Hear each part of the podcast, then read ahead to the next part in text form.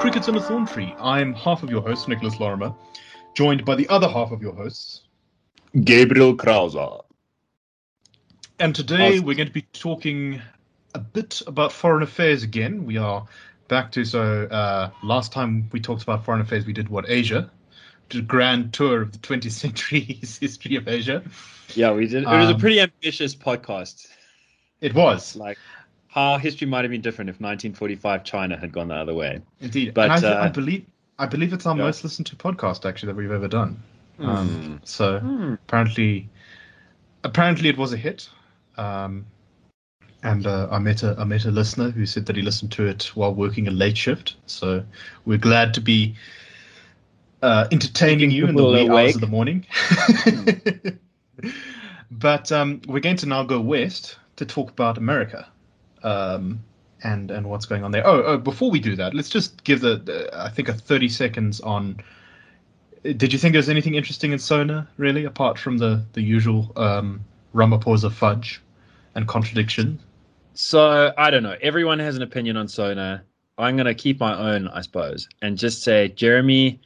I, just, I nearly said Jeremy Cronin, who is the lead communist. Uh, Jeremy Gordin uh, is this uh, wonderful columnist for Politics Web, who I don't know how to put this. Like he's an old Jewish dude, and he immediately lets you know that he's an old Jewish dude because he starts a lot of his columns with like, as with this one, like Rabbi Yeshiva said you must. Uh, he was once little the publisher of the Daily much. Sun, I think.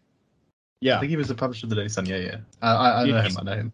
He's got so much nachas. He's got so much warmth for his fellow man, his fellow person. um, but he so so and he said he's like you know i'm one of these guys i try to be generally upbeat like one of the lessons from the torah is you must try and face adversity with a bit of a smile. But he says you can overdo it.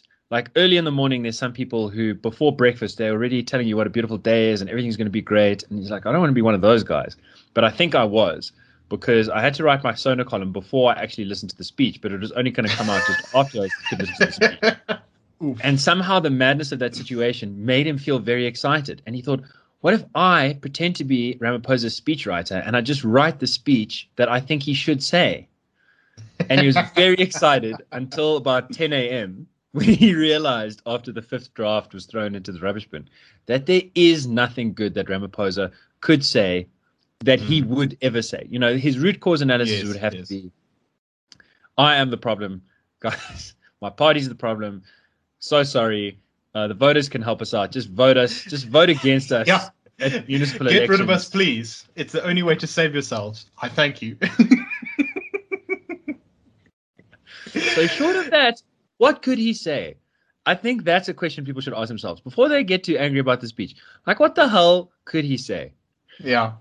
No, look, that's that's that, that's fair to a point, but it almost it's kind of like almost taking his agency out of the the question in a sense. It's just kind of assuming that him and his party are just so awful, which you know they are, um, that there can be no chance of anything good happening.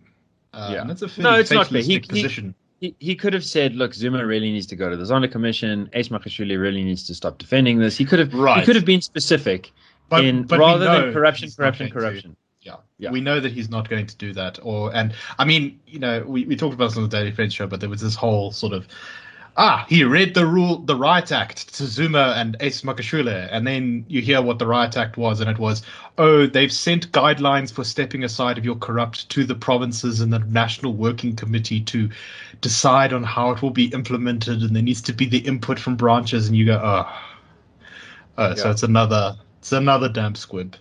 Yeah, dude, I don't think he's. I don't think he's awful. I just think he's. Yeah, he's he's damp. yes, the damp Ramaphosa. It's like a great soggy towel that's fallen in the bath. And just yes. sort of. and what we need is a cane or a rod. Yes. Indeed. Um. So yes. Anyway, that aside, uh, not much interesting going on there. Just the sort of usual corruption and maladministration stuff. Um, oh, I, I was excited to see that uh, that Smart Cities is is back. Um, I was hoping that perhaps we would be wise enough to just leave that as a sort of hanging thing from last time and not address it. But no, no, we're doubling down on it. So Lanseria is going to be the city of the future. Um, which is Which, which, is yeah. by the way it's one of the great ideas you know it was that was when i was in high school in the 2000s that was one of my favorite ideas i was like guys come on stop renaming pretoria because that was a big issue of, the mid 2000s right, i was yeah, like yeah. build a cool city. build a cool city and it would have been a great thing to do back then and right back, now back when we had just a- electricity and a police force that worked a bit better than it does now. and money when we had I and money. yes, back when we had a surplus, a budget surplus, you could build cities then, not when we're you know super in debt, no electricity, the police service doesn't work. The infrastructure is all sort of barely holding on. Oh, I see. There's good news. Um, over over the last couple three months, uh, Joburg's um, tar factory for the you know for, for asphalt for the roads uh, wasn't working. So I'm sure a lot of our listeners around Joburg noticed that there was a lot of potholes. Well, it appears to be working again. So Okay. that's good news. that is good But- news but um, Thank you, Nick. It's, it's, we take our our small day. victories. So I yeah, there's a lot of potholes that have been filled recently. That's because you know suddenly they have tar again. But for who, for how long? Who knows? Anyway, um, but let us turn to our topic at, at hand here, um, which is of course the U.S. economy. And there is a creeping feeling in some corners, um, of which we are, are one of them, that there may be a little bit of overheating in the U.S. economy, and that there could it could be a little bit of a bubble. Um, now, I am not so wise in the ways of international finance. Uh, this is far more Gabriel's department, as he as he once upon a time was our top financial journalist. I'm not sure if he's a financial journalist anymore, but he was once our top financial journalist. oh, yeah. And we're going to try and do this without getting too. There's a lot of jargon and sort of technicalness that sometimes gets creeps into these analyses. So we're going to try and do a sort of 20 minutes on what exactly um, this this this is. So so, Gabriel, what is what is the theory here? Why why might we think that the U.S. economy is is is a bit of a bubble at the moment? Okay, before answering that, I just want to say why we might hope it's true. Um, Jeremy Grantham is a sort of leading captain of industry in America. Um, he made like two hundred million dollars in the last little while with a uh, a company that he invested in that uh, makes batteries, and he's in, sort of into green energy, and he's a market reader, sort of respected guy. Anyway, he was making the case you should sell your American stocks if you can and buy emerging market resource stocks. So you you know, this sounds like great news for South Africa. Americans are going to want to take their money out of the stock market and put it into something like a South African mine or a South African construction company. Um, that sounds, you know, th- this is just to say when when the developed world busts, it can be really good for the emerging world. And so we might hope that there's a bit of a bubble. Perversely, I mean, one wouldn't really want lots of Americans to suddenly lose their life savings, uh, but Sucks for them. the- but in the a- nasty a world- huge amount of right. If we get a huge amount of foreign investment as a result of a little bit of a stock market wobble in America, that's not the worst thing for us, at least in the universe. So problem is, uh, back to Sona, it, it just doesn't look like we are um, Right. in a position to So take that- advantage of a bust. R- Right. So if there is a wobble, that money's not going here. It's going to India. It's going to you know I don't know Vietnam. It's going to Yeah. Brazil, places that have got Peru. far more right than Yeah. we have. Right. Right. Yeah. So, um, why would you why would you uh, sort of think about betting against the American market? It's doing really well. It was on the longest bull run in history, which means the longest period in which every month it was getting more and more valuable, the stock market. And obviously, in Corona crunch time, there was a bit of a dip, but the rally has been huge. And so that part of the reason people talking about GameStop is that there's just an embarrassment of riches, right? There's just so many companies Right. that have actually done extremely well. Tesla has become the most valuable company, et cetera, et cetera. This guy's battery company. I mean, just to talk about uh, uh, Jeremy Grantham, he was like, dude, I don't believe in all of the money that I've just made because my this battery company that I'm invested in has yet to sell a battery. We are four years away from making any profit at all. and we're currently Right. valued at more than General Motors. and and and a couple of times, um, you know, Elon Musk has even said, I think he, Yeah. he once said uh, on Twitter, just kind of out of the blue, he said Tesla stock is overpriced, to be honest, which of course Yeah. caused a little bit of a wobble, but it was very temporary because the stock went straight back up. Yeah, yeah. When the boss is saying, guys, this is too much, and then the crowd is saying, nah, this is not enough, then that's one reason to worry, right? So the fact that it's doing so well is in itself a little bit of a concern. But of course, that's that's you know people have been like, oh, it's been doing so well, it's got to do badly before, and then it's just continued to do well. So that's not the deciding factor. The deciding factor is that usually there's a trade off between stocks and bonds. So a bond is a bit of government debt. And when you buy a bond, you get a fixed coupon, they call it. You get an amount, you buy a $100 bond, you get $1 every year for 10 years, and then you get $100 back, you give the bond back. So you've got $110 now, right? In simple terms. Um, and on the other hand, when you're buying a stock, if the company does really well and sells a whole lot of uh, tackies or or gumballs or tea bags, then they have some extra cash. They will pay you a dividend. So they'll be like, "Hey, Right. everyone who owns our stock, here's some money," and that'll for depend his cash. That'll depend how much of a dividend you get depends on how well the company does. So the one is a fixed investment and the other one is a more risky thing. You might get nothing you might get a lot more. Right. In fact if it does well you have to get a lot more otherwise no one would ever invest in that. So usually there's kind of a trade-off. When the market is when people are a little bit more nervous then they buy more bonds and bonds get more expensive and less stocks and stocks get less expensive.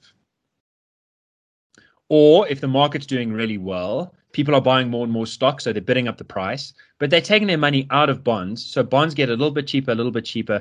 And it's only really the funny duddy kind of uh, scaredy cats or the big institutions that have to keep some of their assets in a safe haven that are still holding safe, onto yeah, those yeah. bonds. So the bonds prices go down as the stock prices go up, or the stock prices go down as the bond prices go up. There's usually a bit of a trade-off. Now, to be honest, because of you know background inflation and market growth, it's not like going down means actually going down. It can mean just going flat or increasing at a slower rate than the other one. But that's usually Right. the pattern that you see. That's not been the pattern. The pattern we're seeing right now is that the stock market Since- has since never when? been well, really, since uh, the rally, um, since September last year, in a in a big way, but also kind of for the last ten years since the global financial crisis, Okay. to a less extreme extent. We've been So we're seeing looking basically right at a decade long long phenomenon to some degree uh, that's accelerated after COVID, right? Exactly right. And right now, the bond market has never been more expensive, and the stock market has never been more expensive. So they're both the Mhm. most expensive at the same time. So th- then you ask yourself, why is that? And And, One and the answer US would government be- is just they've just no, slow like down, s- slow down. Yeah, no, no, no, okay, you're jumping ahead. Because because one answer that you might give is the fundamentals of the economy are really good.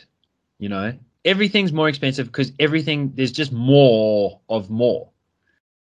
That doesn't work because unemployment. I mean, it's rallied. It went down. You know, there was lots more unemployed people in America, and then right, that but reduced there's been a big wobble. but there's been a big wobble. Supply chains are disrupted, restaurants are disrupted, a lot of service industry, entertainment industry, uh, tourism industry. Those sectors, when you add them up together, make up a significant portion of GDP, and they're all still in the dwang. So it doesn't look like the economy is actually flying. Yeah. By the way, aeroplane companies not flying. Uh, right, another good one. so so so so then you ask yourself well what's going on and it does look like it might be the stimulus and you know elena my fiance even though she's been in south africa she's received a couple of stimulus checks from the american government you know Must tens nice. of thousands of rands like i don't know five dollars or something but if you if you convert it yeah, if you if you trade it in, a couple thousand rand. it's not bad. So, so I to try and to try and understand if that's really what's. So the thought is the basic thought is the government has invented so much new money and then Mm. given it to people over the last 10 years and then a lot lot more in the last year. America's jet debt to gdp ratio was 50% in 2010 and it's like 100% now before covid. Right. and then much Right. more now. Yeah, because they've they've So just it- the new stimulus bills what three trillion dollars? Something like that. yeah. So you invent a lot of money. Guess what happens? Things get more expensive. Now the, hmm. there's an old fashioned word for it. Inflation Ooh. but we haven't but it hasn't been a usual inflation. Usually inflation means the price of consumer goods goes up. The price of a coca-cola or a big mac that goes up. And and in 2008 a lot of people predicted this right? They said oh the government's spending so much money to try and restart the economy after the financial crash there's gonna eh, the price of everything's gonna go up. Yeah. and then it didn't really. And and and the and the background idea is that what didn't go up was wages for poor people Mm. and stuff that poor people buy but what did Mm. go up was stocks and bonds was assets held by very rich people ah So, but when you have an inflation in assets, it's not usually called an inflation. It's usually called a bubble.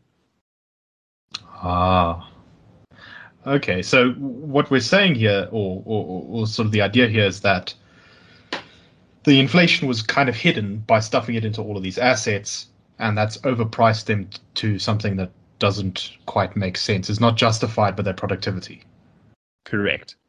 So, and there's simple ways of making that calculation. You you sort of look at how much are the companies listed on the stock exchange reporting in earnings versus what is the value that the market is setting on those companies, and that ratio, the price to earnings ratio, is just super high.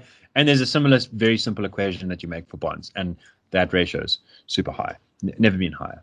Uh, and and the combination of them has really never been higher. It's like terrifyingly. You look at that graph over a 50 year period, and you're like, it's very scary. So Mm. to try and figure this out, but so this is just a theory. I'm not sure that it's right. So to try and think about it, I uh, I got a message from Princeton University um, saying we are Oh, hosting a debate. Hmm, you might have heard of it. Yeah, I may have heard of it. So it's a small had- college. this this wonderful German uh, econom- economist professor says we are going to host a debate between Paul Krugman, who was a Princeton professor when I was there and is a And I Nobel believe laureate, he won a yeah, he won a new Nobel Prize for Economics in the nineties, was it? or the early 2000s. Um, Somewhere around there, yeah. and he's a New York Times columnist. He's their big fancy brain thinker person.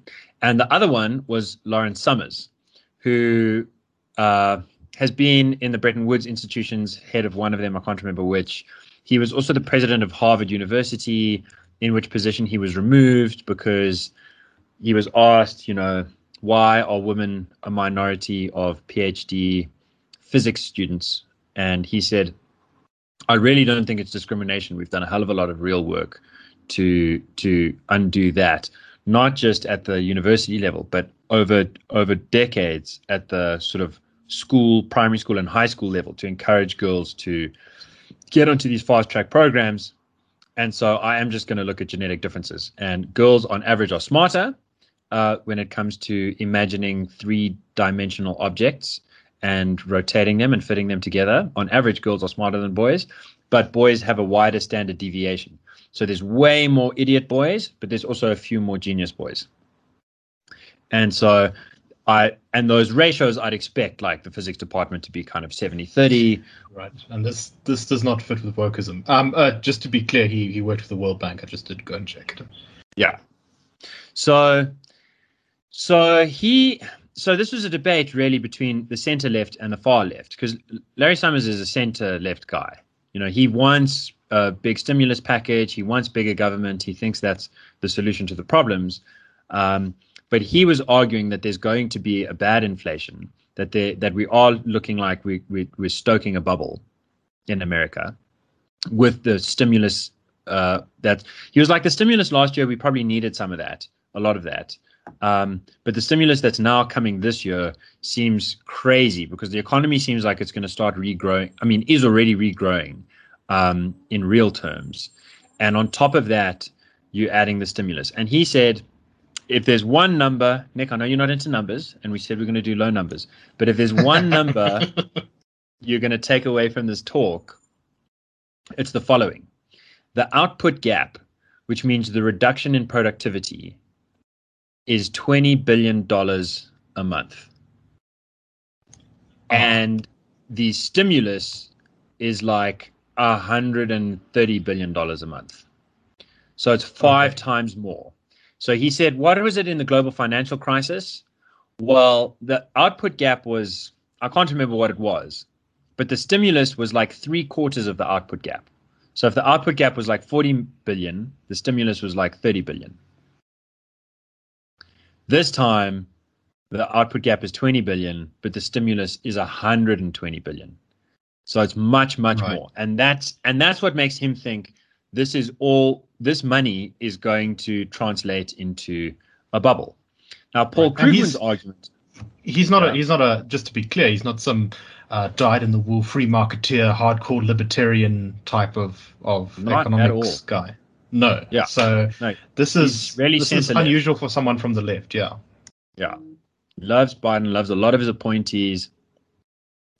Um so so Paul Krugman's the, the basic contention that they that they came to.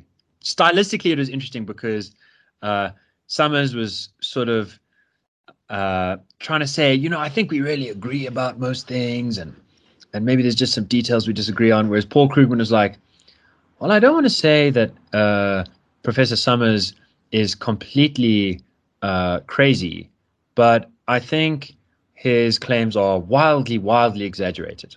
So it's there's a stylistic difference.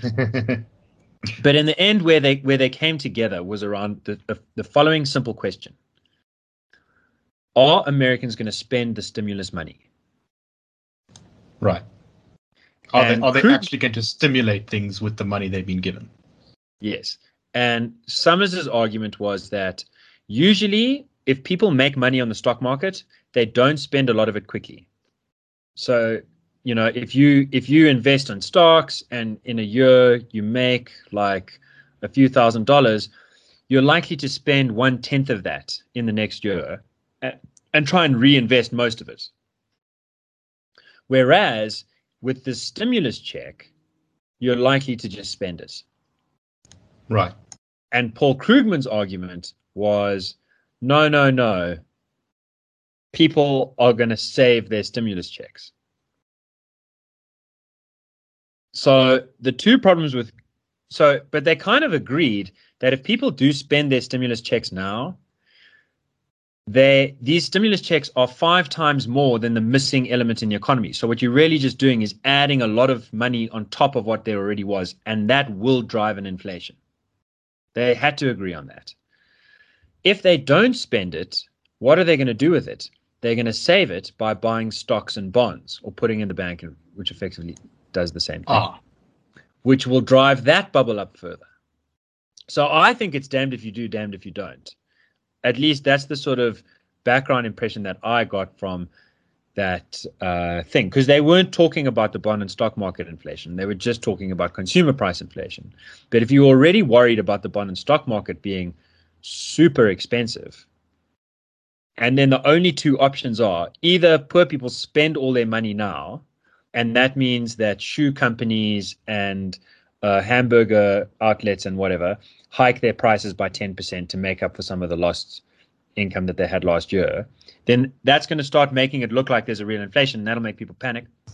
By the way, we're really seeing evidence of that. And that could uh, precipitate a bit of a burst up and down the line.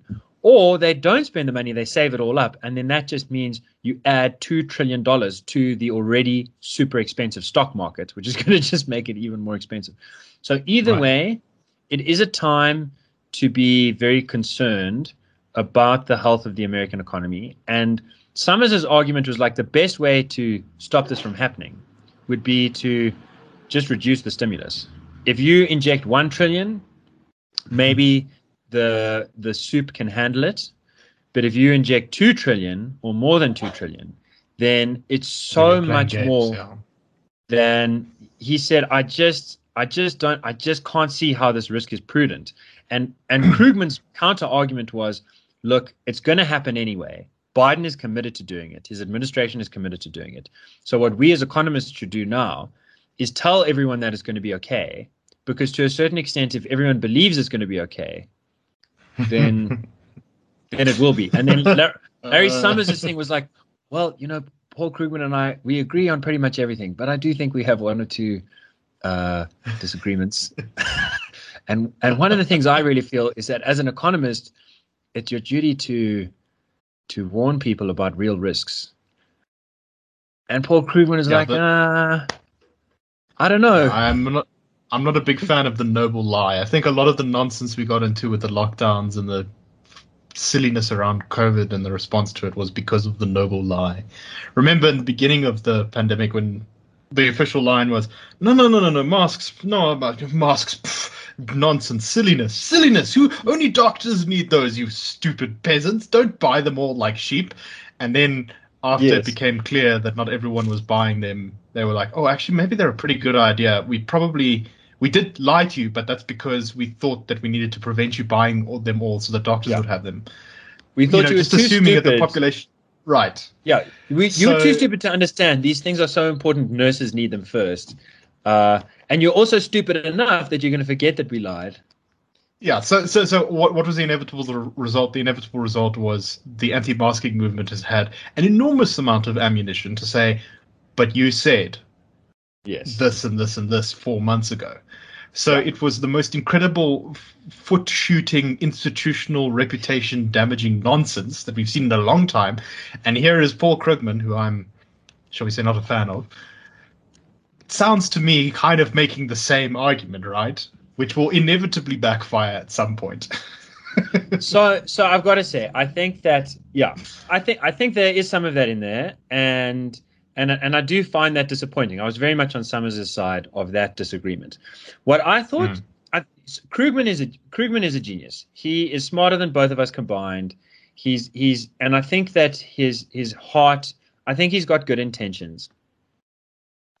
I think what he really Road is to hell being paved with such and such. Um, what he's really hoping for, but is not prepared to say. Um, but I think this probably does underlie some of the thinking behind the Biden administration's move, is that this will basically be a transfer of wealth. He's hoping that people Hmm. are not going to spend their stimulus checks because, in his own words, we don't really need it because by definition, it's it's it's beyond what people are lacking. Like yes, people Right. have had hardships and they've been held over through that, and there's some people that are still going to have tough hardships, but a lot of people are are back at their minimum wage jobs or back in their like lower middle class or middle class jobs, and they're getting a few thousand dollars on top of that, and he's hoping that just goes straight into savings, so that on aggregate you have a, a two trillion dollar transfer of wealth from the rich to the poor. And as an inequality, anti-inequality guy, that seems really appealing to him. What I Right. think he's missing out on, and I am speaking now as like a dude who's got an undergrad degree in philosophy, not as a Nobel laureate in economics. But I think I'm smarter than Paul Krugman, perhaps, on this very narrow point, in that I just think I can stand on someone else's shoulders and see what he's missing because he's fighting in the trenches. Is that precisely this initial thing that we described, uh, which is the already overly expensive. The reason there's this inequality problem, is because the bonds and stocks are so expensive. right. And so that extra saving going into that, it's like that tragically, poor people joining in right now in the stock and bond market could be the thing that pushes it over the edge. It's like that terrible thing where all the cool kids are at the party and they and they're really Right. nasty guys and they're having a great time and then some more people join and more people join and then finally the person who really needs just some hugs and some dancing and some love because he's been working really hard. He arrives at the party and it's like too full. The police come, the fire brigade come, they say the party's over. Um, that that could be how it happens. Um, Right. That's not to say that it'll happen now. One last note is Michael Burry, who uh, people will know as the as the the Wall Street the Big Short guy. He was in that movie, The Big Short. He was played Yes, yes, yes. by. Played. Yeah, yeah. Uh, he, he has sort of a glass eye, and he's a bit autistic, and he made uh, a bucket load of money. He made billions uh, by shorting the housing market. Um, He said, "Don't, don't, don't try and short the American bond market. Um, there's definitely a bubble there, but I don't know if it's going to burst next year or in 30 years' time Right. because it, the the soup is so big." That bubble Yes. is in there, but for it to rise to the top and then give that sort of volcanic explosion, right. who knows? And the world's gonna the world's gonna be a very different place in 30 years. So it's very difficult to to kind of draw a line forever straight into the future. Yeah, look, I mean, uh, let me let me give you my even less because I, you know, I I have a undergraduate degree in history and politics from Wits. You know, uh, so I'm even Oh, less do tell. um, but there's something in my lizard brain conservative spine that says that spending so much money and and having so much cash or, or not cash but, Mm. but but but you know funds poured out into the into the economy it's just not a great idea. Something has to go wrong. And that's so so so this theory is attractive to me because it does it does sound like it makes some sense. Intu- it, it it sounds like it, it would comport with what my my gut tells me. You've got this Um, strong intuition that there is such a thing as too much of a good thing, indeed. And I think, Indeed. and I think that is, I think that is a, a- an intuition that conservatives often feel more strongly than Right. progressives, who are more inclined to think, well. How can you say there's too much money? Because I can take you to some a people suburb don't have money yeah where there's lots of poor people. Um, and they're and they're in a sense they're right, um, but not in the sense that makes a difference to whether or not the bubble's going to burst. Right. Indeed. Um, There's so yeah, definitely uh, not too much stuff in the world. There's not too much money, you know, but there is uh, anyway. Yeah. So, so the, I guess I guess the point of this whole thing is keep an eye on what's going on in the US. There could be a bubble, or there probably is a bubble. We don't know when it's going to burst. Could be a long time, could be a short time. Um, but just keep an eye on it and watch developments in it because you never really know when these things are going to go. And and Uh, it will it, it will impact your life. Right, Um, it will. the- Um, 2008 for some lot of countries-. Yeah. For some people, it's going to be. I mean, what what the global financial crisis did to South Africa was basically um, double down on Zuma's negative impact from the beginning. So for Right. the first six years, from 2008 till about 2014, people could blame all of the trouble that we were going Right, through. it, it hit the disaster of the Zuma years, of the initial period of the Zuma years. Was, no, no, we're recovering, we're recovering. That's the reason. It's the global financial situation. It's not us. It's not us. And then when we look back 10 years later, no, it really was us. Um, Yeah. 2008, Yeah. 2009, when Zuma came in, really is the point where everything turned around and the country stagnated Yeah. and started going downhill. and everyone was hit, but everyone else recovered. We didn't. Right. That's the sort of difference maker. And Exactly. And so one of these things, one of the things that uh, this kind of global crisis does when America is at the center of it, is is shield political accountability. Uh, when the population is not uh, worldly enough to see through. You you know a little bit of knowledge is a dangerous thing. So everyone knows that there's problems in America and that affects us, but they don't know how much and how Right. much that's just just us. imagine just imagine Sona after a, a bubble like this. Let's say it happens next year. You can imagine Ramaphosa get up and say, you know, just as we thought we were about to overcome the ravages of COVID, look, this recklessness and greed of the Americans has now cast a shadow over us again. But you know, we're plucky and strong, and we're going to keep fighting. And uh, no matter how much damage they've done to our economy, it's so great. We're going to still pull through, and that's why you need to support me fully in this time of foreign-inflicted disaster. And a lot of people, um, uh, I don't know how many people, but a significant number will buy it. Um, and there will be many a News 24 opinion column about how, you know, Ramaphosa is the, the steady hand at the till to guide us through these dark times, and Mm. we won't get any closer to solving the real problems. Yeah. And the other issue is that it really is a problem. Like if America's economy weakens, we have fewer people to sell to. It'll be harder Right. to buy, and uh, people whose savings are kept offshore are going to be put at risk, and that means less buying power at home. So it's it's a it's a two edged problem. The one thing is it's a real problem. The other thing is it'll shield other real problems.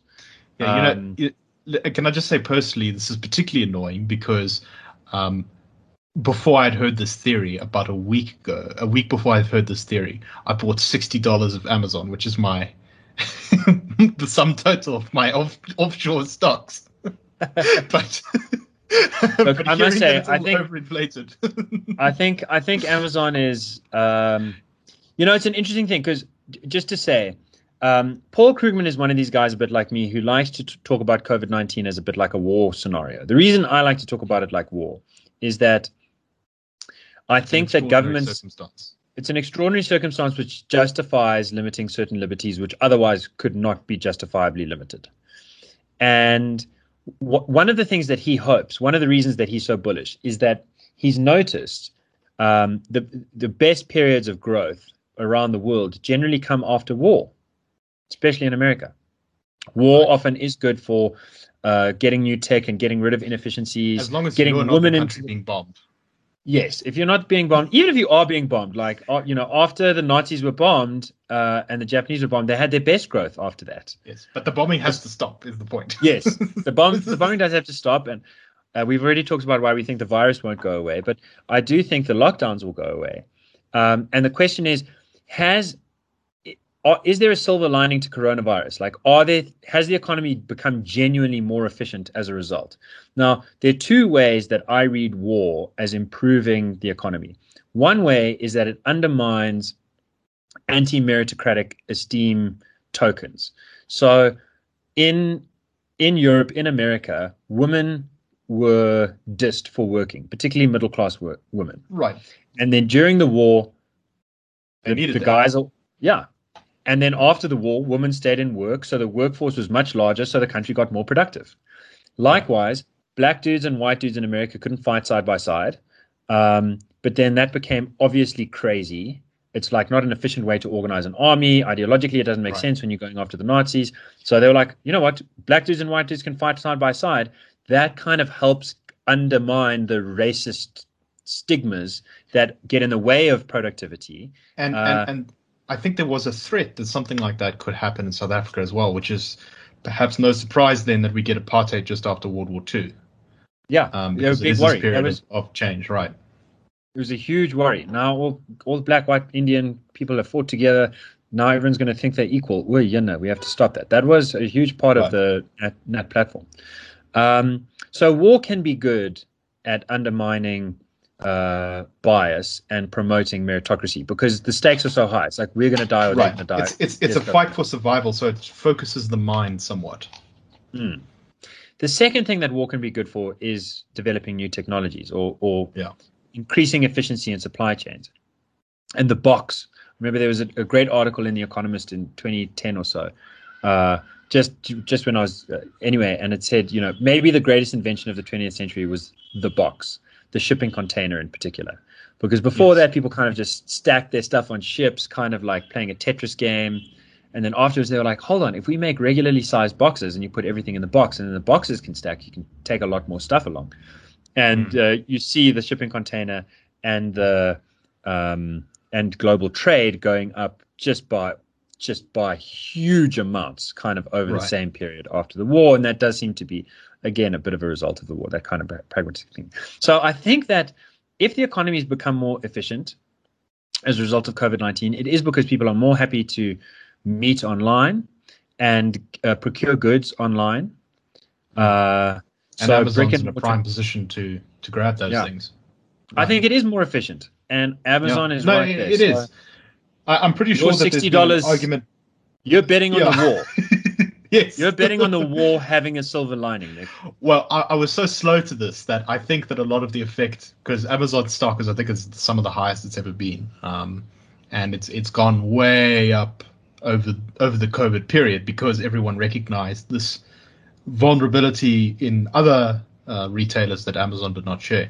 I know that people have thrown around this theory, and I don't know what you think of it, that Amazon has been so efficient in procuring goods and delivering them uh, and being a retail outlet that it's actually reduced inflation in the US. Um, that's another reason why consumer price inflation has not not gone up, despite all this free money Dude. floating around. Yeah, I think it's I think it's a fascinating idea. Also fascinating that Jeff Bezos is stepping back from his administrative role there.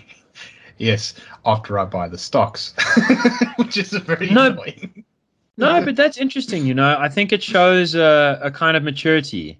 There's this old Yeah, Stephen no. Covey line, um, which which I was taught at high school by our old headmaster, uh, Mr. Knowles.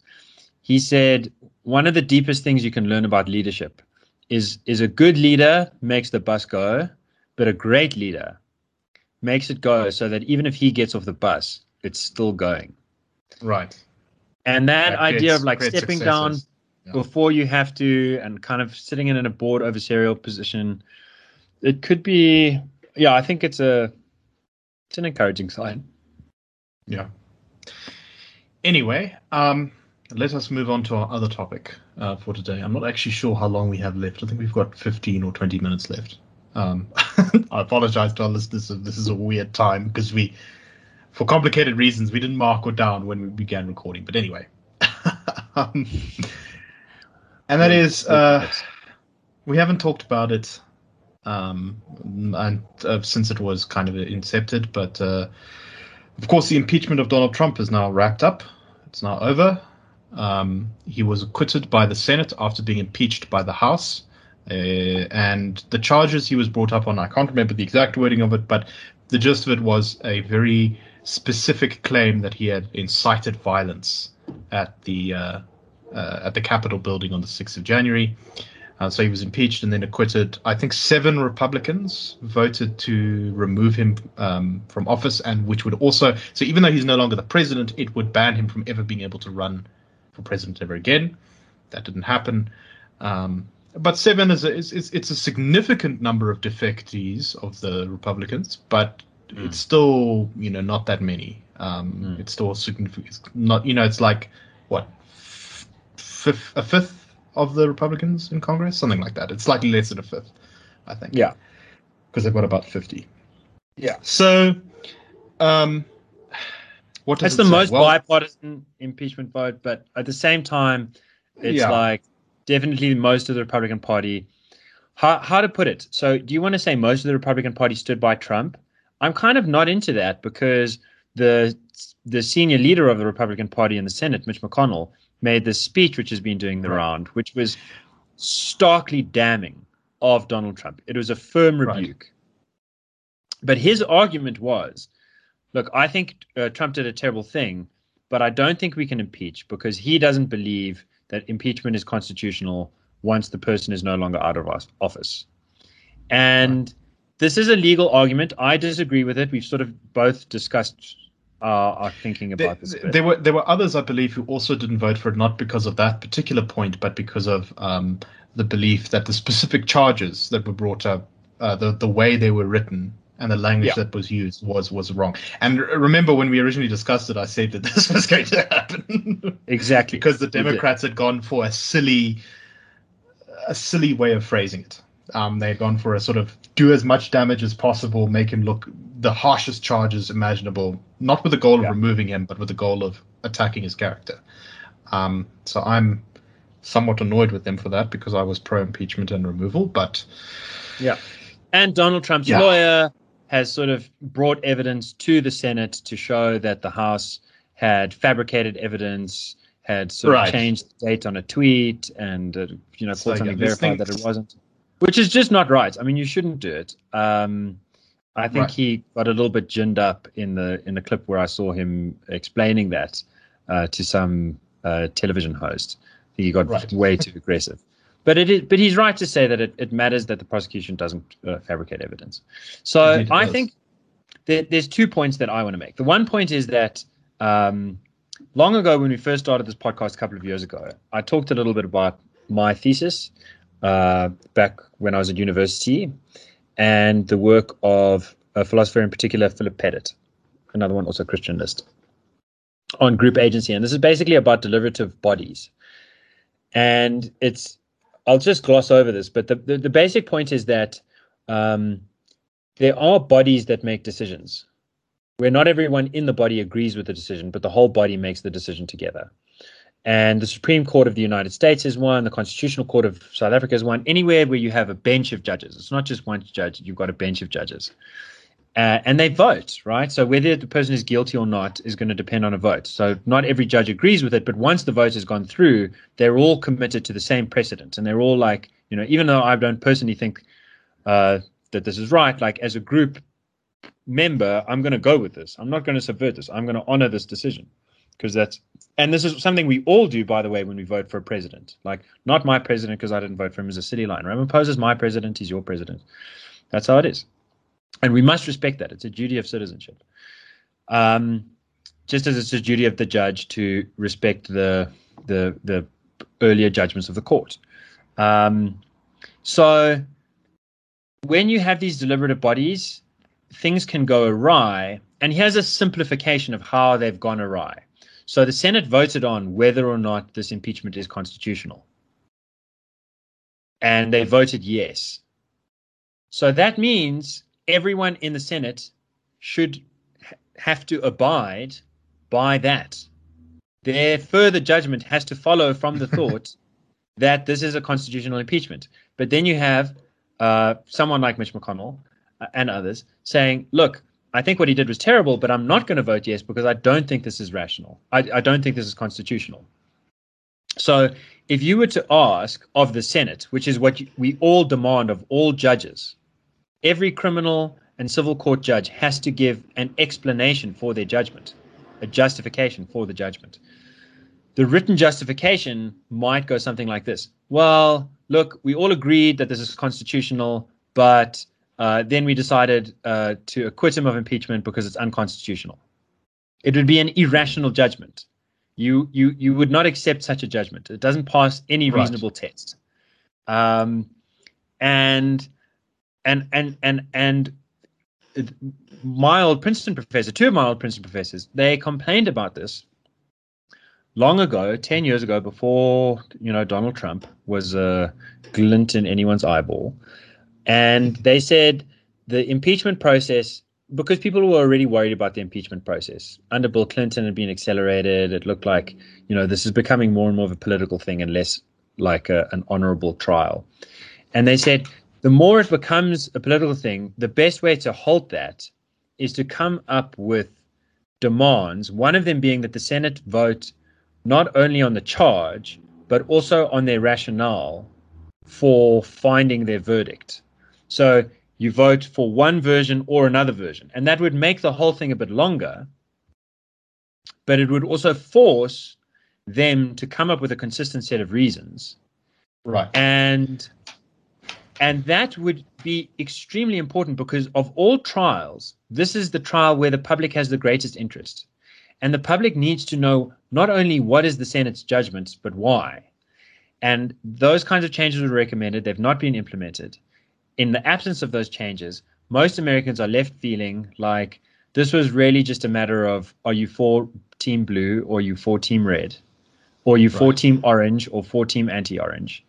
Um, and there's no more reason than that and that's a and and i wish that the americans would learn from this and that the senate in the years coming forward will draft rules and procedures that bind them to a written justification for voting to acquit or voting to impeach right i think that makes a lot of sense um, and, and of course, one of the perverse incentives of what we've got now, you know, uh, the Democrats before this were making lots of arguments. I mean, we all saw them, we all heard them about, you know, Trump is Hitler, Trump is the enemy of democracy, like it's the end of Western civilization. I mean, they wouldn't mm. use that phrase, but the end of civilization yeah. as we know it, uh, if yeah. Donald Trump is not punished by the system. And then the moment he was out of office, the incentive on from sort of a partisan political uh, lens for the Democrats was to make sure the Republicans didn't vote to remove him so that the, the, the sort of electoral weight of Donald mm. Trump's crimes can be weighed around their neck. And they got, in this sense, close to the perfect result, which is that a caucus of the Republicans, people like Ben Sasse, Um, can't remember who all the others are. I think Pat Toomey from Pennsylvania was another one. Uh, voted to get rid of him, but the majority didn't, and so now there will be this this gash, this this cut across the Republican Party that will go on in internal fighting for a while to come. Um, you know, the and, and Donald Trump remains at the center of Republican politics. And and the question about him remains at the center of Republican politics. which politics. is the opposite which is, to where he should be. Right. This is if you truly, you know, believed he was such a threat to the republic, you'd want to make sure that he didn't have influence over any political party. Yes. But of course, now um, suddenly the Democrats are talking about, or at least in the lead up to the trial, we're suddenly talking about, well, look, we need to make sure this trial gets over as, as quickly as possible, regardless of the outcome, so we can push ahead with our legislative agenda. Which to me is annoying because it kind of suggests that they didn't really believe themselves when they said all that stuff about how Donald Trump was the greatest threat to humanity ever. Mm. Um, which is rather it's annoying. a worry. Um, I, It's a worry. I didn't agree with them, but it's it's very it's a kind of nasty cynicism that I think people people often complain about in in Washington D.C. and it's one of the reasons why American politics has become so dysfunctional. Um, and I see that in the Republican side too. I mean, I do think that yeah, exactly. if people weren't as worried about uh, what Trump might do to their re-election chances, if they really just were Right. voting their conscience, I think more Ted- Republicans would have voted to impeach. Indeed, uh, Ted Cruz knows that his political career, whether he continues on in the Senate or whether he gets a job on, you know, One American News or whatever as a as a pundit after he's out of the Senate, it depends on him staying in with the right factions.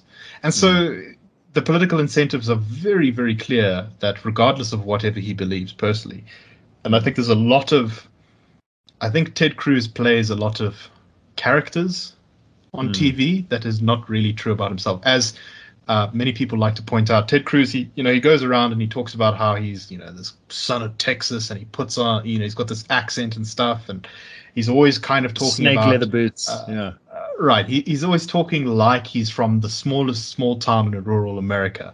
Um, remember when he talked about New York values in the Republican Hmm. debate?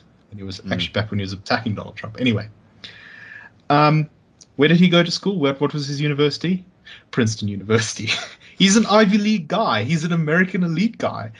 Mm. And I think, yeah. Anyway, I I'm just not a fan of it. I used to like him a lot more, but I'm not a fan of him currently because I think there is an inauthenticity to him, Mm. um, which is Mm. rather annoying. Mm. And um, Mm. that cynicism is also why people hate him so much. You, Mm. you know, there's no, no obvious reason why you should, if you're on the left, why you should dislike Ted Cruz more than I don't know, um, some other, you know, Marco Jeb Rubio Bush or yeah, or Jeb Bush or anyone, right? Because their politics Yeah. is like 90% the same from your perspective.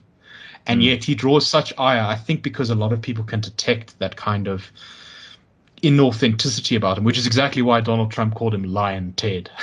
Mm. because it worked Mm. so well, right? Yeah, because he's a genius of that kind of thing, putting his finger on it. Okay, so how can you make things better? I think the one thing would be uh, for future impeachments to be done a bit differently, but that's that's not dealing with Donald Trump. I think that there is this um, power that the Senate has to vote on uh, an official censure, where basically this you you then are not getting censured by a senator or a group of senators. The Senate says Yes. you're a bad, you've done a very bad thing. You're very bad. You're a bad very hombre, to use the Trump phrase. Yes. Now this is just symbolic, and I often complain when politics is just symbolic, but it's because I recognize that both the symbol and the executive administrative powers matter. And in this Right. case, I think the since Trump is out of office, the thing that's the most concerning is the symbolic side. right. It's like with Ramaphosa. I was so disturbed when, in the build up to the 2019 election, he was there um, sharing champagne, clinking champagne glasses with Jacob Zuma, because it was like, yes. even though in hard power terms, Ramaphosa Zuma's out and the, and the police might or might not be coming after him, in terms of symbolic terms, he's still like an approved figure. Yeah, he's keeping him And in the would have fold. been- It would have been so different if if Ramaphosa had said on the 2019 campaign trail, guys, we're going to win this election. And one of the reasons we're going to win this election is we are promising not to stay friendly with Zuma and his cronies. He could have done that. Not to repeat the mistakes, yeah. yeah. So I think it's I think an official censure from the Senate. It was always an idea. There were always guys who said we should do that instead of impeachment. I think the impeach. I thought that Trump's offenses were impeachable, uh, and I think an impeachment would have been good. But uh, short of that, uh, since that's no longer an option, I think a vote to censure would be good. Not just because um, some official line, which isn't Trump is orange Hitler, but is like just very simple, yeah. cold language what he did was the wrong thing, and and we rebuke that, would be good for him and the and the and the and the body politic at large. I think it would also be really good for the Republican Party because someone like Mitch McConnell, that's exactly what he did. He said he rebuked Trump, but then said, "I don't want to go along with this impeachment thing because of because of technicalities or whatever other reasons." Yeah. Um, but I think they could get many more Republicans to vote for an official censure, and there's a real chance that they could get the majority of Republican senators to vote for the censure. And then the minority that are still saying, no, literally, we can't even criticize Trump for what he did. They become right. the outcasts. Instead of Ben Sasse and the other six who voted to impeach being the minority within the Republican Party, you've got, and Mitt Romney and whatever, you've got uh, maybe Ted Cruz and, and that clan of like really Trump married sycophants. Uh, being the outcasts, and and that might help the Republican Party to to decenter Donald Trump from its politics. And that and I think would be good for the party yeah. and good for the Democratic Party because the Democratic Party needs to be facing a healthy Republican Party, and and that in turn would be good for for, for and, the and, whole and vice versa American well. system. Yeah, which they is both why, need the best. It was a really good thing that that Bernie Sanders did not become the candidate or Kamala Harris uh, for the Democrats because if they went completely around the bend, then the incentive for the Republican Party to be a responsible, careful uh, opposition disappears. I don't know how around the bend. Do you think Bernie would be injecting more stimulus than Biden is? Yes. But, but Bernie Sanders wants a freaking government to guarantee you a job. I mean, I like that idea if it's a job where you actually have to add more value than you're getting paid. Like yeah, but the, see, therein therein is the therein is the rub, isn't it? Because it will be like, well, you know, we'll have another ten teachers assistants per teacher to make the teaching easier, and say you've got nine people sitting in a classroom on their phones getting paid. Anyway, that's that's beside the point. I know. I know. Look, I know you have you, you have a soft spot for Bernie from your days as a wild uh, Occupy Wall Street activist. But yeah, it's true. It's true. I do, no, but I am no. Think... I I totally. I told, dude, I'm a fiscal conservative, and I, I always have been. I always like the idea of the government spending less money than it taxes. That's you're uh, from that's the you're from the well-known fiscally conservative wing of the Occupy Wall Street movement, of which you represent seventy-five percent. we represent 75% of the 99% going after the 1% who's using who's using I mean where where I think look I think there are trade-offs with with Bernie versus um, Biden but I think Bernie's more worried about the thing that we started this episode describing which is basically banking socialism socialism for right. bankers. But, uh, what uh, do we call it? Socialism socialism for the rich. Yeah because because that's that's what so much of the American system has been through Obama and through Trump uh, for the last uh, decade plus, and now mm. with Biden even more is sort of injecting money in a way that just predictably um, does the most benefit for asset holders that are already established. And one of the things I liked about Trump's administration is that although they borrowed a lot of money, um, they also used they also renegotiated trade deals with Mexico, with Canada, with the EU, with India, and with China especially, which I think were part of the reason that unemployment was pushed lower, which then resulted in finally this sort of 13 year bull run translating into real wage increases for the lower class, for the working class. So I think there was good work done there, right? Um, that that wasn't just socialism for the rich, um, and I think that Bernie Sanders is is I don't know. Sometimes I still wonder if he'd be more likely to go for those kinds of solutions. And he and Elizabeth Warren always seem very similar. And they are like, I mean, I think it is socialism for the rich, making all uh, university education free. You know, go get your free MBA or whatever. But I do, I do think that Bernie Sanders and Elizabeth Warren were quite different in how much their policies seemed designed to actually prop up the very system that they criticized. I think I think perhaps you underestimate how much what in reality would actually happen is there would be bureau- uh, expansion of bureaucracy and filling those bureaucratic positions with people who used to work in unions, a lot like the ANC has done in our economy. I, I suspect that would be far more the right, right. the result. Um, But you know, you create I'm- more bureaus to regulate the banking sector, whatever, and you fill them with people from trade unions, and then they create a whole bunch of silliness. I I hear you on that, but to take it back to this debate between Lawrence Summers and Paul Krugman, Summers was like, "Look, here's the stimulus we need. We need like 200 billion dollars to pay for all the vaccines and the healthcare and all the immediate directly COVID related stuff. Then we need like another 400 billion dollars to to to fill in the real gaps. Like there is an mm. output gap, we need to fill in that output gap. This is of 400 billion over both 2020 and 2021. So most of that's already been done. There's very little left to be done. Some, but very little. Unemployment insurance and so on. And then for the rest, if we're going to spend anything on anything, let's spend like three quarters of a trillion dollars on infrastructure projects. Right. And I think America's bureaucracy is still efficient enough. I mean, there's always going to be a little bit of pork barrel, um, and there there would be more pork barrel than in South Korea or whatever, um, or Switzerland. But I think that they could do that in a way where every dollar spent would have more than one dollar's positive impact on GDP uh, through infrastructure spending. And I think Bernie Sanders would be more open to that idea. Whereas I think Biden, in a way, is a little bit more on the Elizabeth Warren side in terms of who's kind of running his administration, where the thought is, um, let's try and redistribute wealth rather than let's try and add Mm. more value.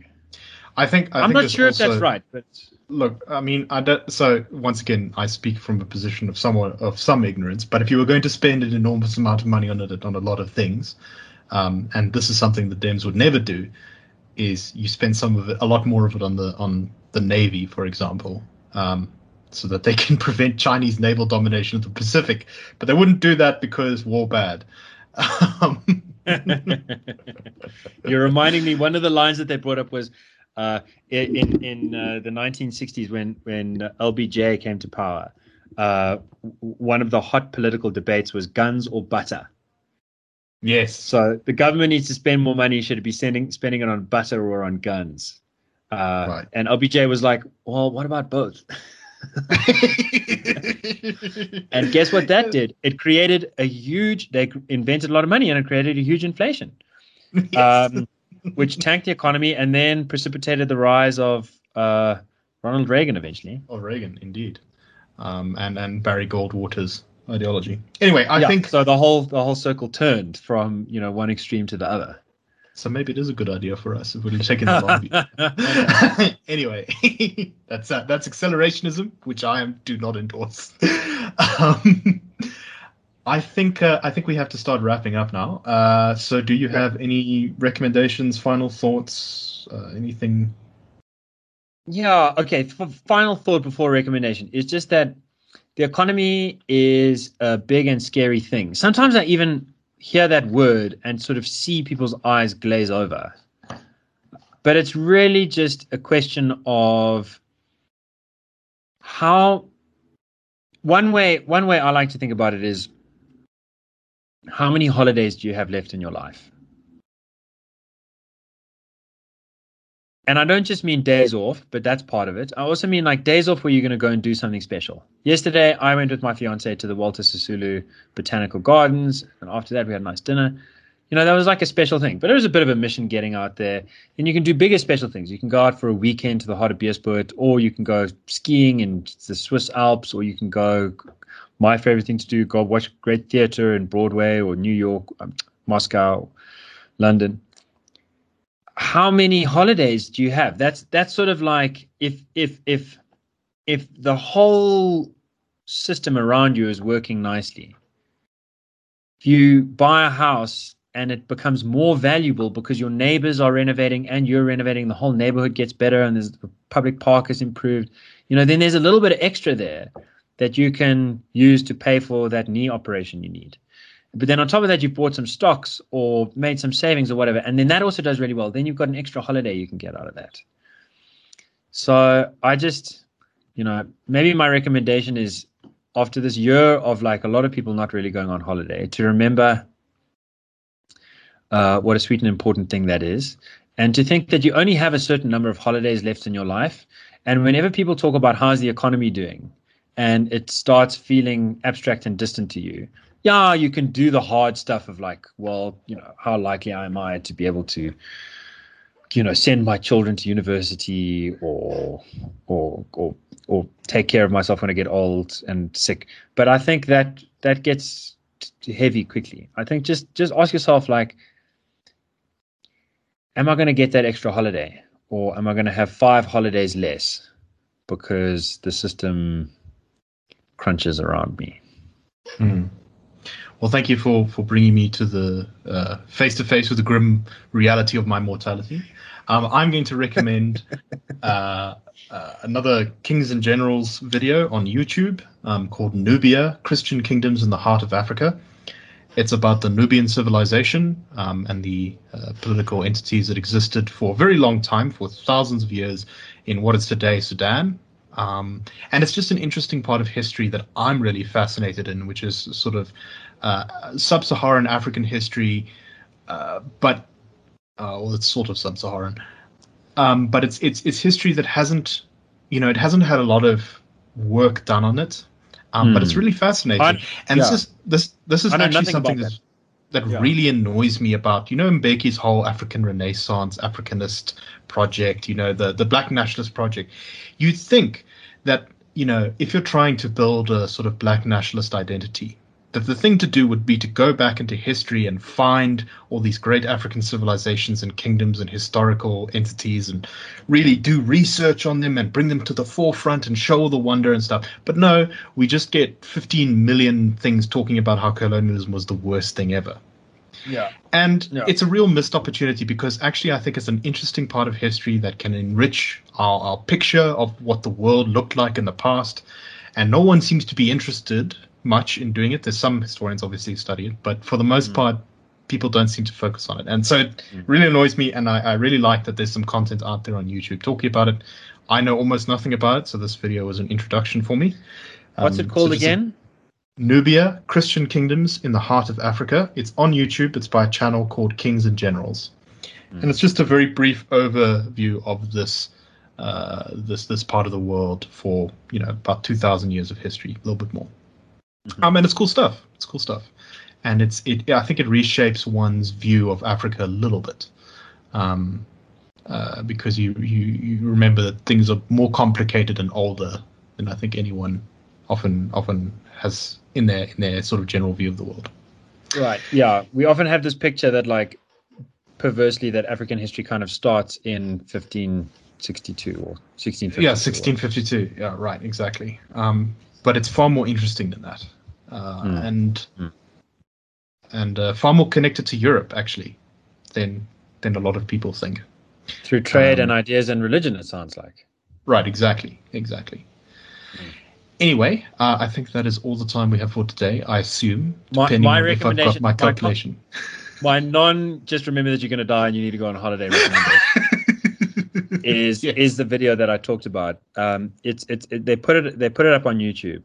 Uh, so it's Lawrence Summers and Paul Krugman. Uh, will the dollar undergo an inflation? And if you want to see something that I have been hungering for, which is really intelligent debate between someone on the center left and someone on the far left. I, you know, my joke has been there's no center left, uh, because because because it used to live on the New York Times and and so on, and, and that kind of uh, went away. Anyway, if you want to see that, uh, you'll see it. It's just an hour long, and they do. There's only one graph, and uh, Paul Krugman. One of the things he's really good at is speaking in in very simple terms about quite complicated ideas. And Lawrence Summers is very got a very compelling argument, and it and it yeah, I do think it'll that that it's an interesting argument to check out to to figure out something about the your own future. Uh, so if you have an hour and you want to listen to that, go for it. Perfect. Thank you very, very much, everyone. Uh, we hope you enjoyed this, and we will see you next week or later this week, hopefully. Hopefully, um, for another episode of Two Crickets in a Thorn Tree. Keep the flag of liberty flying. Grr, grr, grr.